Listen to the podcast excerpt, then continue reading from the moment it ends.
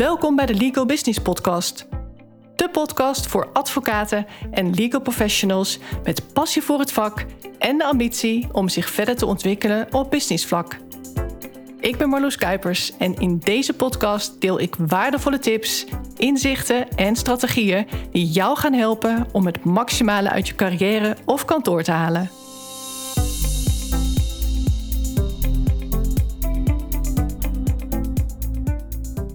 De keerzijde van persoonlijke ontwikkeling. Is die er dan? Ja, ik denk van wel. Dan ben ik absoluut een voorstander van persoonlijke ontwikkeling. En ik ga verderop in deze aflevering ook zeker de positieve kanten benoemen. Maar laat ik eens beginnen met het begrip te definiëren.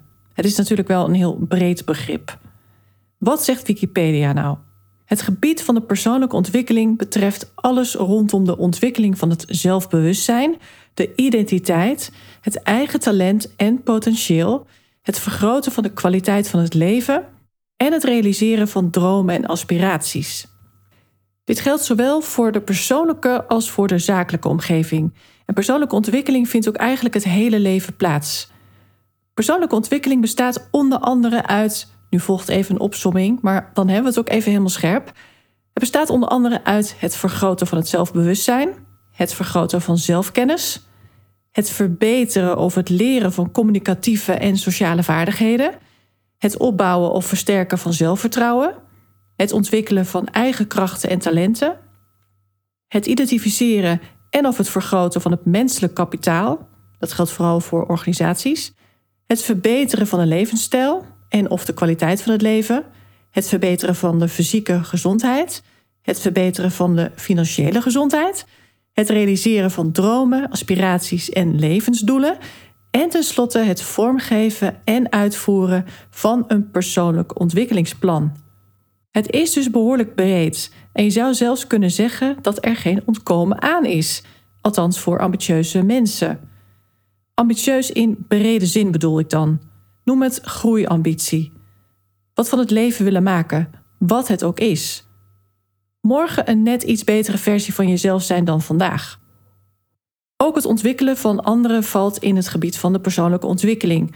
Denk aan de coaches, leraren, adviseurs en mentoren. Persoonlijke ontwikkeling heeft dus ook te maken met mijn vak. In mijn coaching en mentoring trajecten, maar ook tijdens strategische adviessessies. Het gaat uiteindelijk altijd om persoonlijke ontwikkeling. Want het is ook een heel belangrijk onderdeel van zakelijke groei. En waarom?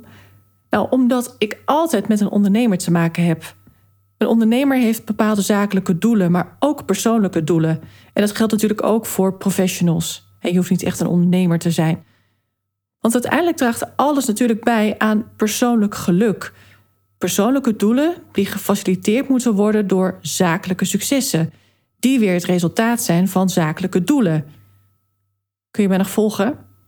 In de juridische sector heb je te maken met mensen, ook al wordt het steeds meer geautomatiseerd. Mensen kunnen beter worden in wat ze doen, maar ook slechter worden. Dat wil zeggen achteruit gaan qua skills. Door bijvoorbeeld geen aandacht te schenken aan ontwikkeling. Alleen al door de ontwikkeling in de markt te volgen, kun je al wel snappen dat je niet hetzelfde kunt blijven doen als bijvoorbeeld een paar jaar geleden. Je zult een geüpdate versie van jezelf moeten zijn. Er zullen nog steeds een aantal advocaten zijn die bijvoorbeeld niet van online meetings houden. Maar die zijn wel in de minderheid. En sterker nog, je krijgt een ander simpelweg niet meer mee.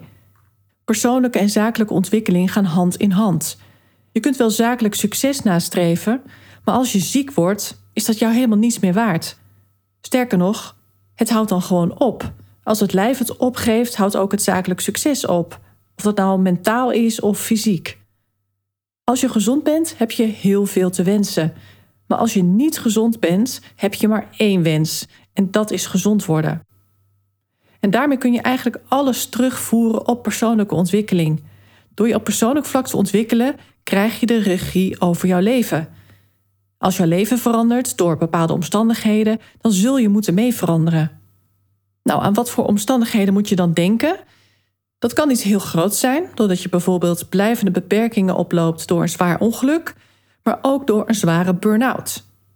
Ik vind trouwens wel dat er wel heel erg snel gesproken wordt van een burn-out tegenwoordig. Dat geldt ook voor een diagnose als PTSS. Maar dat terzijde, Of je hebt bijvoorbeeld te maken met de bekende grote live events, zoals een scheiding of het verlies van een dierbare. Maar als er zich dus grote veranderingen voordoen in jouw leven, dan zul jij ook mee moeten veranderen. Als ik persoonlijke ontwikkeling kort zou moeten beschrijven, dan komt het ongeveer op het volgende neer. Je denkt na over wie je bent en daardoor weet je ook wat je belangrijk vindt in het leven. Aan de hand daarvan kun je dus bepaalde keuzes gaan maken. En dat zijn keuzes die zullen bijdragen aan de mate waarin je geluk ervaart in het leven. Ik maak heel bewust het onderscheid tussen de mate van geluk ervaren en de hoeveelheid geluk die er al dan niet op jouw pad komt. Want uiteindelijk is alles subjectief en perceptie. Er zijn mensen doodongelukkig, terwijl ze in de ogen van anderen alles hebben wat hun hartje begeert.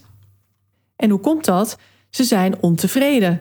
Ze kijken niet naar wat ze allemaal hebben, maar naar wat ze allemaal niet hebben. Dat zie je vooral ook op een bepaald succesniveau. Laten we zeggen de top 10% qua vermogen in de wereld. Die vergelijken zichzelf met de top 1% en zijn daarom niet tevreden. Of je identificeert jezelf met je zakelijke successen. Dat werd bijvoorbeeld de Duitse miljardair Adolf Merkel fataal. Hij had in 2009 een geschat vermogen van zo'n 6,9 miljard euro en was daarmee toen de vijfste rijkste Duitser. Maar hij heeft zelfmoord gepleegd in 2009. Hij stond toen op de 94ste plek op de Forbes-lijst van rijkste mensen ter wereld. Er werkten meer dan 100.000 mensen voor de zowat 100 bedrijven in zijn imperium. En met dat imperium draaide hij een jaaromzet van zo'n 30 miljard euro. Maar door de financiële crisis en verliezen door speculatie met Volkswagen-aandelen gingen zijn bedrijven wankelen. En voor wie het interesseert, Merkel die raakte verstrikt in een zogeheten short squeeze. Toen bleek dat Porsche de grote meerderheid van de aandelen van Volkswagen in handen had. Er waren onderhandelingen gaande over een overbruggingskrediet van zo'n 400 miljoen euro. Merkel zou in ruil daarvoor de controle over belangrijke delen van zijn imperium moeten afstaan. De holding zou namelijk voor miljarden aan schulden hebben. En dat kon Merkel niet verkroppen. Dat verlies van controle en aanzien. Dus gooide hij zichzelf voor de trein. En dat is toch ongelooflijk triest. Jezelf niets meer waard vinden als jouw bedrijf niets meer waard is. Ik ken deze situatie natuurlijk alleen maar van afstand, maar als ik er zo naar kijk, dan werd hij vooral geleefd door externe factoren in plaats van interne factoren. Juist als alles wegvalt, heb je alleen jezelf nog. Maar dat is voor de meeste mensen nou juist zo'n uitdaging. Zoveel influencers en celebrities zijn doodongelukkig, ook al zijn ze nooit alleen en altijd op de gaafste feestjes. En hebben ze alles op materieel gebied wat ze zich maar kunnen wensen. En voor de buitenwereld zelfs op relationeel gebied. Ze lijken zo'n fantastisch sociaal jetset leven te hebben.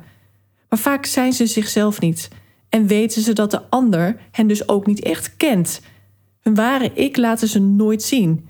Ze laten zich niet echt kennen en doen vooral dingen om aan verwachtingen van anderen te voldoen. En dan kun je zelfs eenzaam zijn in een relatie of eenzaam in een groep van zogenaamde vrienden. Dus ik geloof erin dat persoonlijke ontwikkeling vooral ook zou moeten bijdragen aan gelukkig kunnen zijn met jezelf, no matter what. En dat is voor heel veel mensen een uitdaging. Ze gaan dat gevoel ook vaak uit de weg door zichzelf continu af te leiden. Vluchten in werk bijvoorbeeld. Nou, in de advocatuur kun je altijd wel overwerken, om maar even een voorbeeld te noemen. Maar is het nodig dat structurele overwerken? Of ben je ergens voor op de vlucht? Dat is een vraag die je jezelf kunt stellen. Of ga je alleen zijn uit de weg door je agenda altijd maar vol te plannen met afspraken?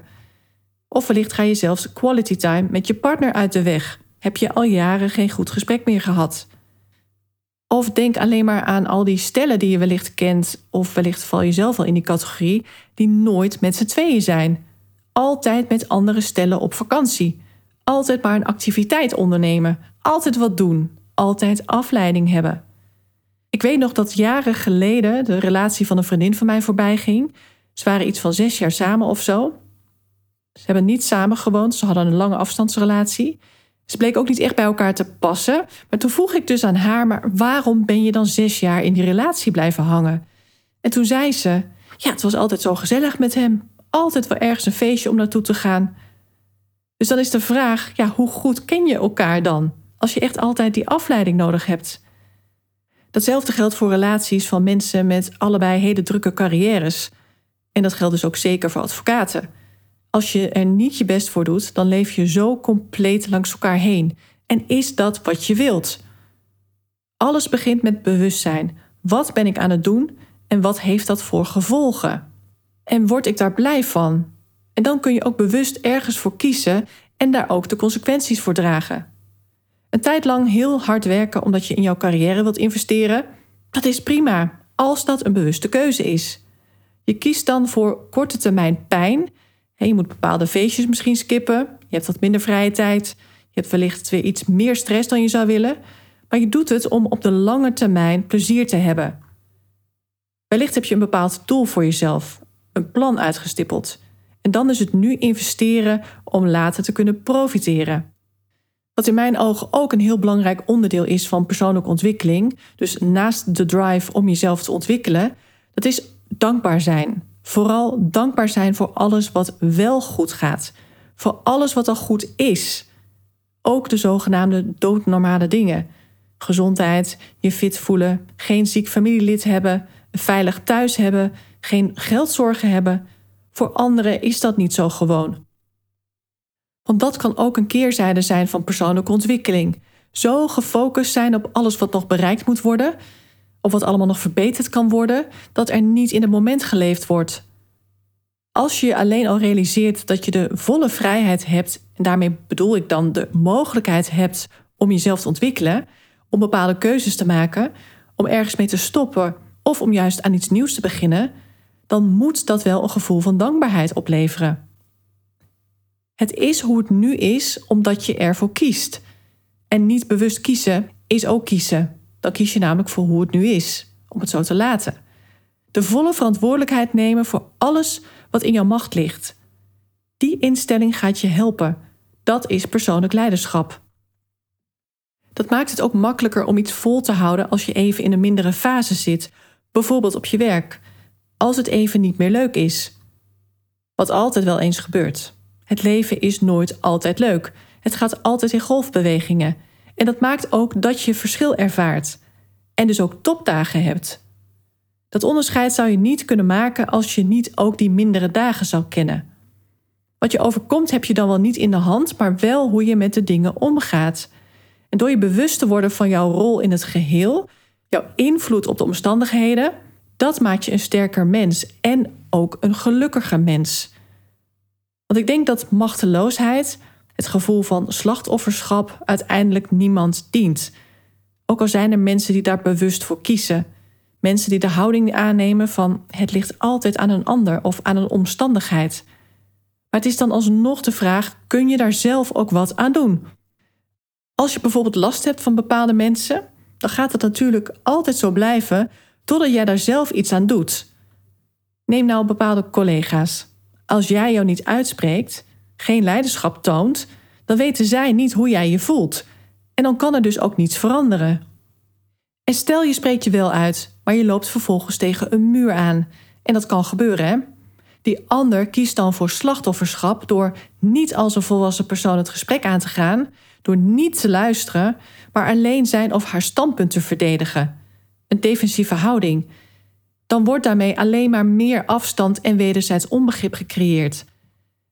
En als dat gebeurt, dan heb je dat niet in de hand. It's out of your hands.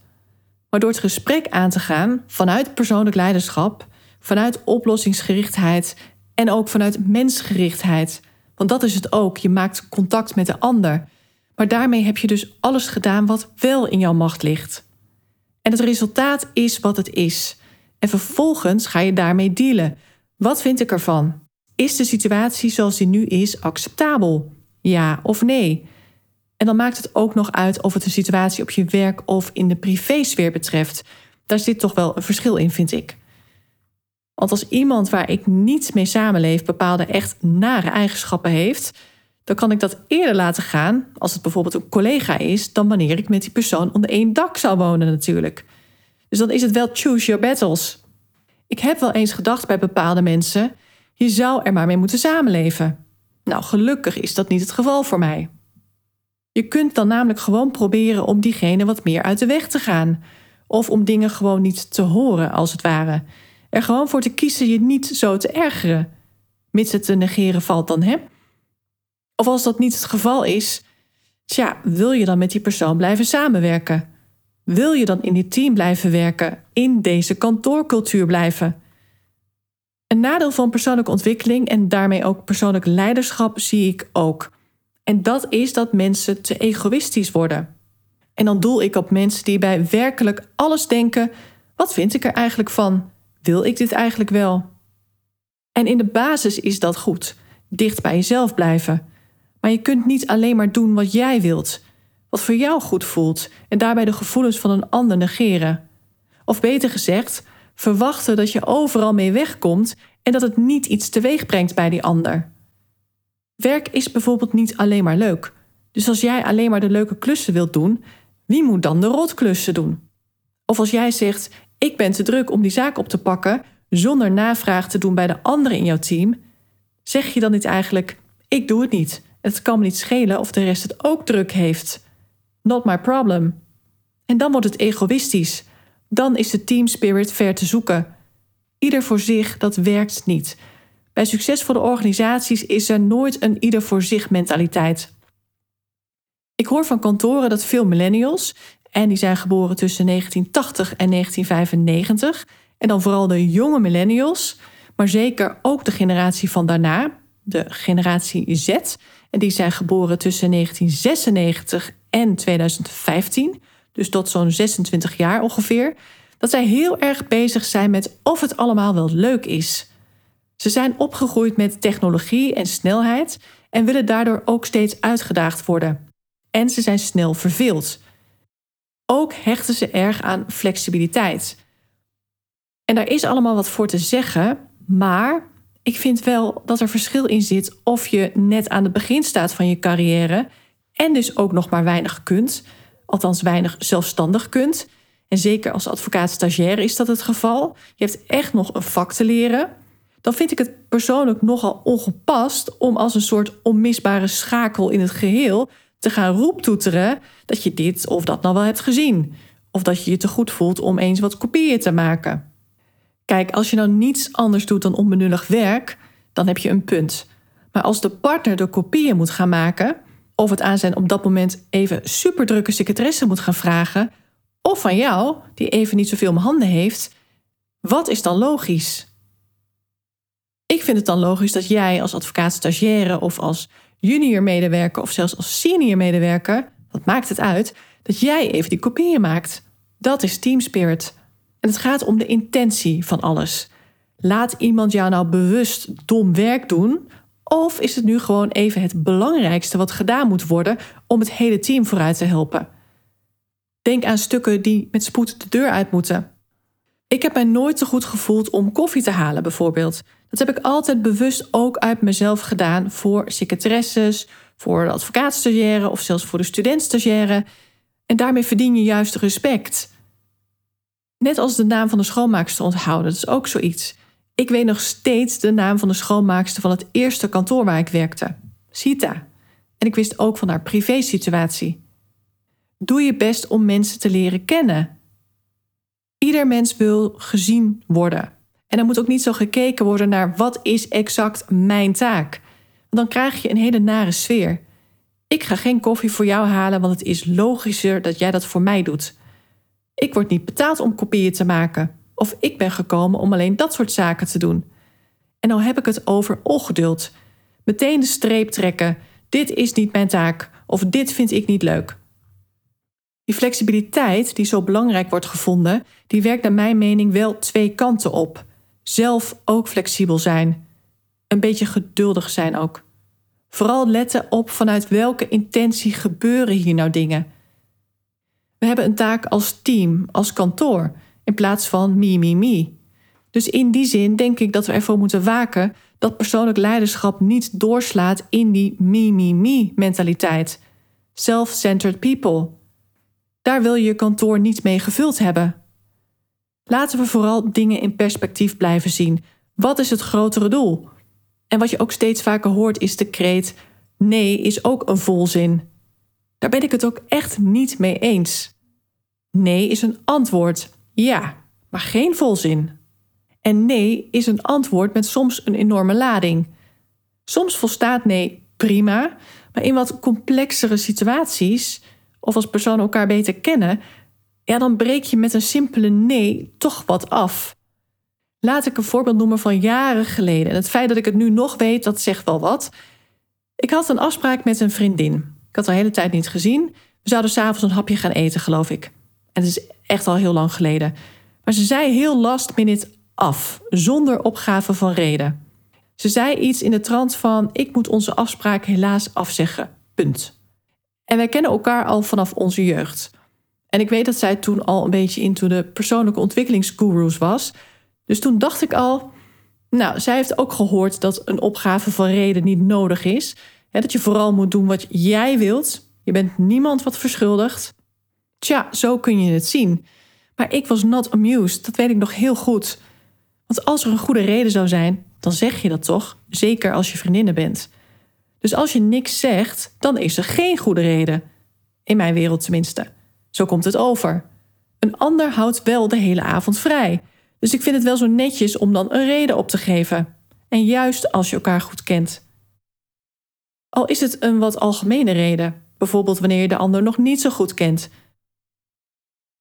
Dus om nu tot een afronding te komen, ik vind persoonlijke ontwikkeling heel belangrijk, want het leidt ook tot persoonlijk leiderschap. Dat is toch de basis voor succes. En hoe dichter je bij jezelf blijft, hoe gelukkiger je wordt. Maar je zult toch ook oog moeten blijven houden voor de ander. Je mag beseffen wat je allemaal wilt in het leven. En dus ook wat je van anderen verwacht om dat te kunnen bereiken. Als je niet kunt aangeven wat je nodig hebt, dan is de kans natuurlijk heel groot dat je het niet gaat krijgen. Maar wees soms ook comfortabel met het oncomfortabele. En om te krijgen wat jij wilt, zul je een ander ook moeten helpen krijgen wat hij of zij wil. Don't give to get, but give to inspire others to give. Een mooi voorbeeld daarvan deed zich vandaag nog voor. Ik had een gesprek met de advocaat-ondernemer. Hij had een bepaalde uitdaging en dit was ons tweede gesprek, maar nog niet officieel een opdracht, omdat wat hij nodig heeft niet past in een traject. Ik wil nu niet te veel in details treden, maar het was ook nog niet helder in hoeverre dit echt zou gaan spelen. En ik weet dat ik nu ontzettend vaag ben. Sorry daarvoor, maar de context is eigenlijk ook niet zo heel relevant. Wat wel relevant is, dat is dat ik echt aan het geven was in dat gesprek. Geven in de zin van strategisch meedenken, waardevol zijn voor de ander. Waarop hij op een gegeven moment tegen mij zei: Zeg, denk je eigenlijk wel aan jezelf? Dit moet je maar eens gaan factureren. En zo zie je maar dat als je heel waardevol bent voor iemand en die persoon heeft het hart op de goede plek, dan treedt het principe van wederkerigheid in werking. En dan wil iemand ook teruggeven. Het voelt anders niet meer goed. Het geldt trouwens niet voor iedereen. Ik kan ook heel andere verhalen vertellen, maar die laat ik maar achterwege. Het is mooi geweest voor vandaag. Dit was een aflevering waarin persoonlijke ontwikkeling eens van beide kanten is belicht.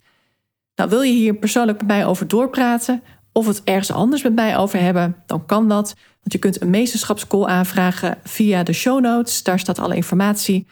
En mocht je nou een hele dag één op één met mij willen samenwerken, dan kan dat ook. Het is niet iets wat ik structureel aanbied, maar de komende maanden, zeker in de zomer, zijn er een aantal meesterschapsdagen beschikbaar. In één dag krijg je een uitgewerkte strategie voor bijvoorbeeld LinkedIn. We gaan dan jouw profiel optimaliseren en ik leer je echt hoe je cliënten krijgt door op de juiste manier online zichtbaar te zijn. Of wellicht wil je weten hoe je door een omzetplafond heen kunt breken.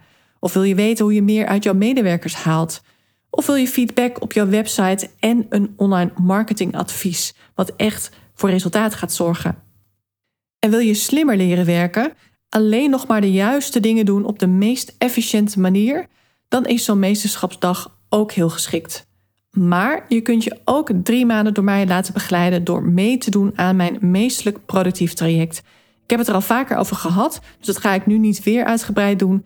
Maar stel je vragen gerust rechtstreeks aan mij of geef je direct op. Ga naar de show notes om alles nog even na te lezen en voor mijn contactgegevens.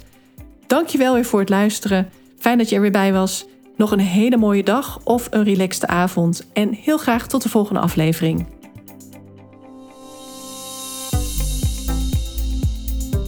Dankjewel voor het luisteren. Mocht je deze podcast waardevol vinden, abonneer je dan of volg mijn podcast zodat je geen aflevering hoeft te missen. En deel hem ook vooral in je netwerk. Ook zou je mij een groot plezier doen met een 5-sterren review die je kunt achterlaten op iTunes. Niet alleen wordt de podcast dan beter gevonden, maar je helpt ook weer andere advocaten en juristen in hun reis naar succes en geluk. Uiteraard vind ik het leuk om te horen wat je meeneemt uit deze aflevering. Stuur me een bericht op LinkedIn of mail naar info.marloeskuipers.nl. Heb jij bepaalde ambities en wil je weten hoe ik jou zou kunnen helpen bij het verwezenlijken daarvan? Vraag dan een gratis meesterschapscall aan via mijn website. Ga naar www.marloeskuipers.nl. Alle informatie vind je ook in de show notes bij deze aflevering. Ik kijk er naar uit om van je te horen. Tot de volgende keer.